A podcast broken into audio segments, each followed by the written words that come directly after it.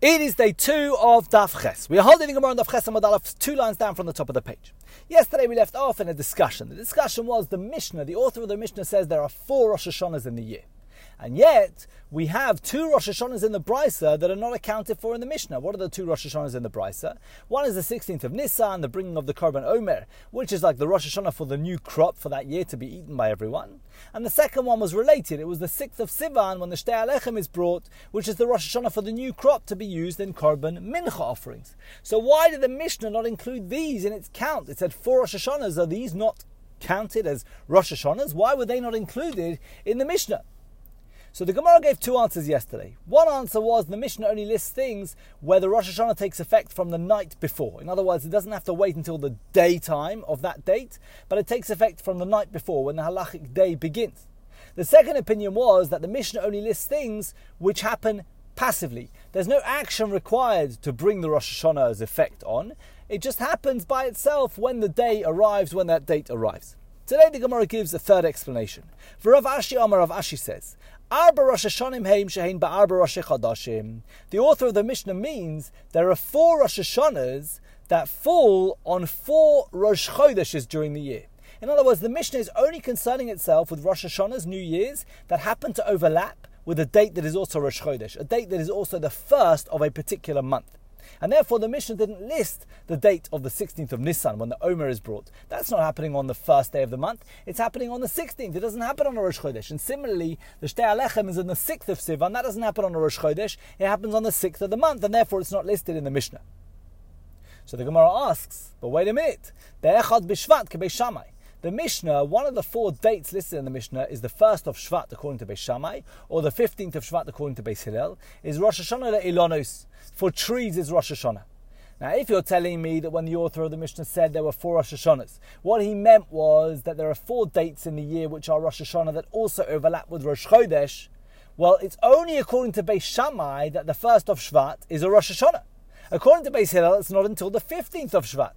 So are you suggesting that the author of the Mishnah is concluding like Beis Shammai against Beis Hillel? That would be very unusual. Normally the halacha follows Beis Hillel against Beis Shammai. Why would the author of the Mishnah hold like Beis Shammai? So the Gemara answers, no, that's not what it would imply. Hachikama, this is what the Tana, the author of the Mishnah, means to say. Not that he holds like Beis Shammai. Rather, Shlosh Divrei. There are altogether four Rosh Hashanahs, New Year's in the year, which overlap with Rosh Chodesh, the first day of the month. Three of those dates are agreed to by everyone.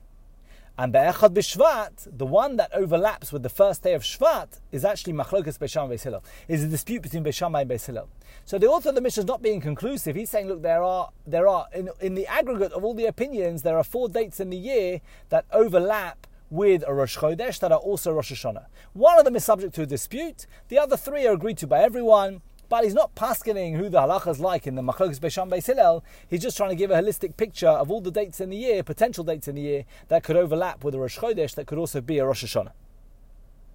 The Gemara now moves on to the next part of the Mishnah. You'll recall the Mishnah said something about the Rosh Hashanah for Ma'aser Behema. Ma'aser Behema, we said, was every year all the newborn animals in a person's flock of sheep and goats and cattle has to be separated, one in ten separated and brought to the Beis Hamikdash and offered, etc.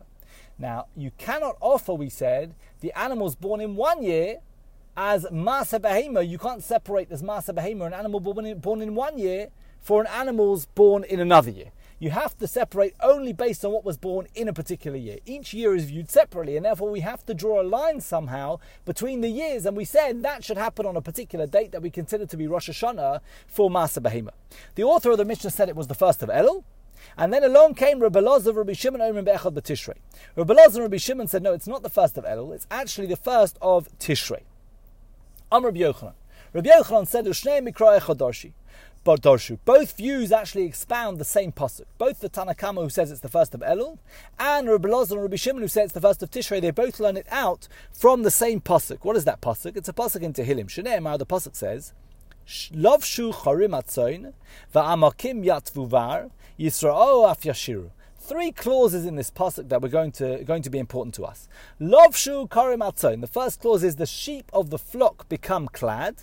Second clause, va'amakim yatvuvar. The valleys cloak themselves with fodder. Third clause, Yisrael oh, af yashiru. They shout joyfully. They even sing. So how do we interpret this pasuk? So Rabbi Meir Savar, Rabbi Meir, who, who's the, who we said is the author of this statement of our Mishnah, the Tanna Kamma. We attributed Rabbi Meir as being the Tanna Kamma, the author of this statement when it comes to Ma'aser Behema being on the first of Elul. We said that last week. This is Rabbi Meir. So Rabbi Meir holds the pasuk is understood as follows. A Masai love Shucharim When is the first clause that the sheep of the flock become clad? In other words, the sheep of the flock become pregnant. Bisman, that happens when the second clause is true. She'amakim yatvuvar, at the time when the valleys cloak themselves with fodder. Ve'emasai amakim yatvuvar, when is that? When do the valleys cloak themselves with fodder? But Adar, that is in Adar. By Adar, the crops have already sprouted and they're readily noticeable. So misabros ba'adar, in other words, the pasuk is telling us that the sheep become pregnant in Adar. If the sheep become pregnant in Adar, the yoldos ba'av, small animals take five months to be pregnant and give birth to the, the child. And therefore, if they became pregnant in Adar, Nisan, Iyar, Sivan, Tammuz, Av, five months later is Av. So they become pregnant in Adar, the Pasuk is telling us they give birth in Av, and therefore Rosh Hashanah Shalahen Elul. The Rosh Hashanah of these animals for Ma'aser Behema is Elul. Elul is the month after Adar. In other words, the last of the animals of the old year has given birth by the first of Elul because it takes five months from Adar, they become pregnant, they give birth during Av. So for the first of Elul, they've all given birth, and that's the logical date to divide between the old and the new animals. That is how Rabbi Meir interprets this pasuk. However, Rabbi Lozov, Rabbi Shimon, Rabbi Lozov, Rabbi Shimon, remember what do they say? They say no, the Rosh Hashanah is not Elul. It's one month later. It's on Tishrei, from the first of Tishrei. There's only one month distinguishing between these views. So how do they interpret the pasuk? So they read it slightly differently. When is the first clause of the pasuk fulfilled? When do the sheep of the flock become clad, become pregnant? Bisman sheh, at the time when the third clause in the pasuk is true. oh af yashiru, at the time when the crops shout joyfully, they even sing. And when do the stalks of grain sing? When is that third clause of the pasuk true? Benisan, only in Nisan. In Nisan, the crops ripen in their stalks and they become ready for harvest. And when the wind blows, the stalks knock into each other, and that creates like a rustling sound, and they appear as though they're singing. So the third clause of the pasuk is true in Nisan, and therefore misabros benisan, the animals become pregnant in Nisan, the yoldos be'elul, and they give birth in Elul, because five months after Nisan, Iyar Sivan Tammuz Av Elul, and therefore Rosh Hashanah Shalhen Tishrei. The new year is therefore immediately after the end of Elul, when all the animals are given birth. The Rosh Hashanah is in Tishrei. So they both interpret this same pasuk.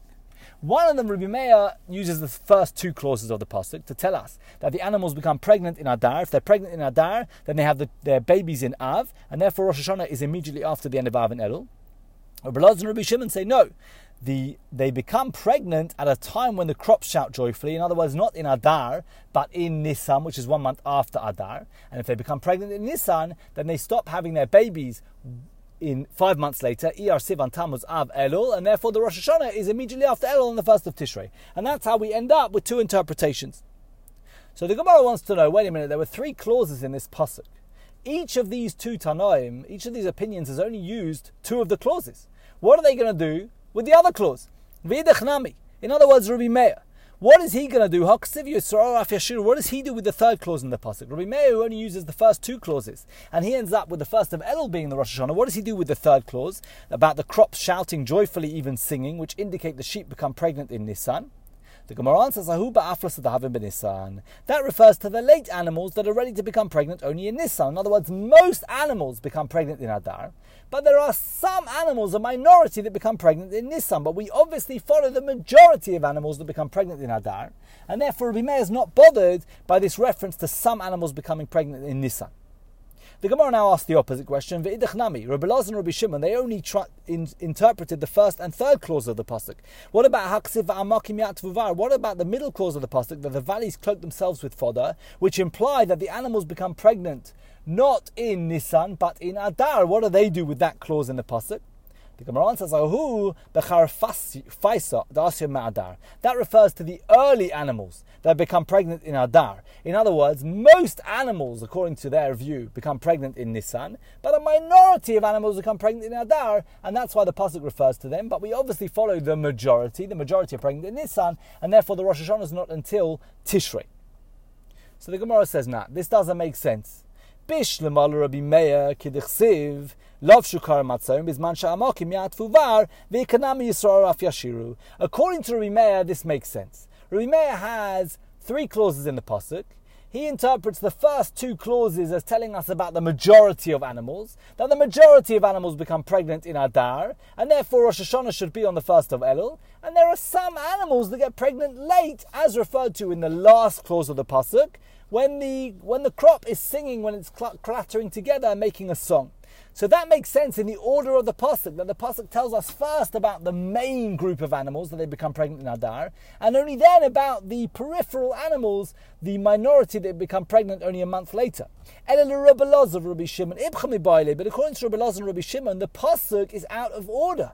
The pasuk tells us in the middle clause about the animals that are a minority, and only then in the third clause about the animals that are in the majority.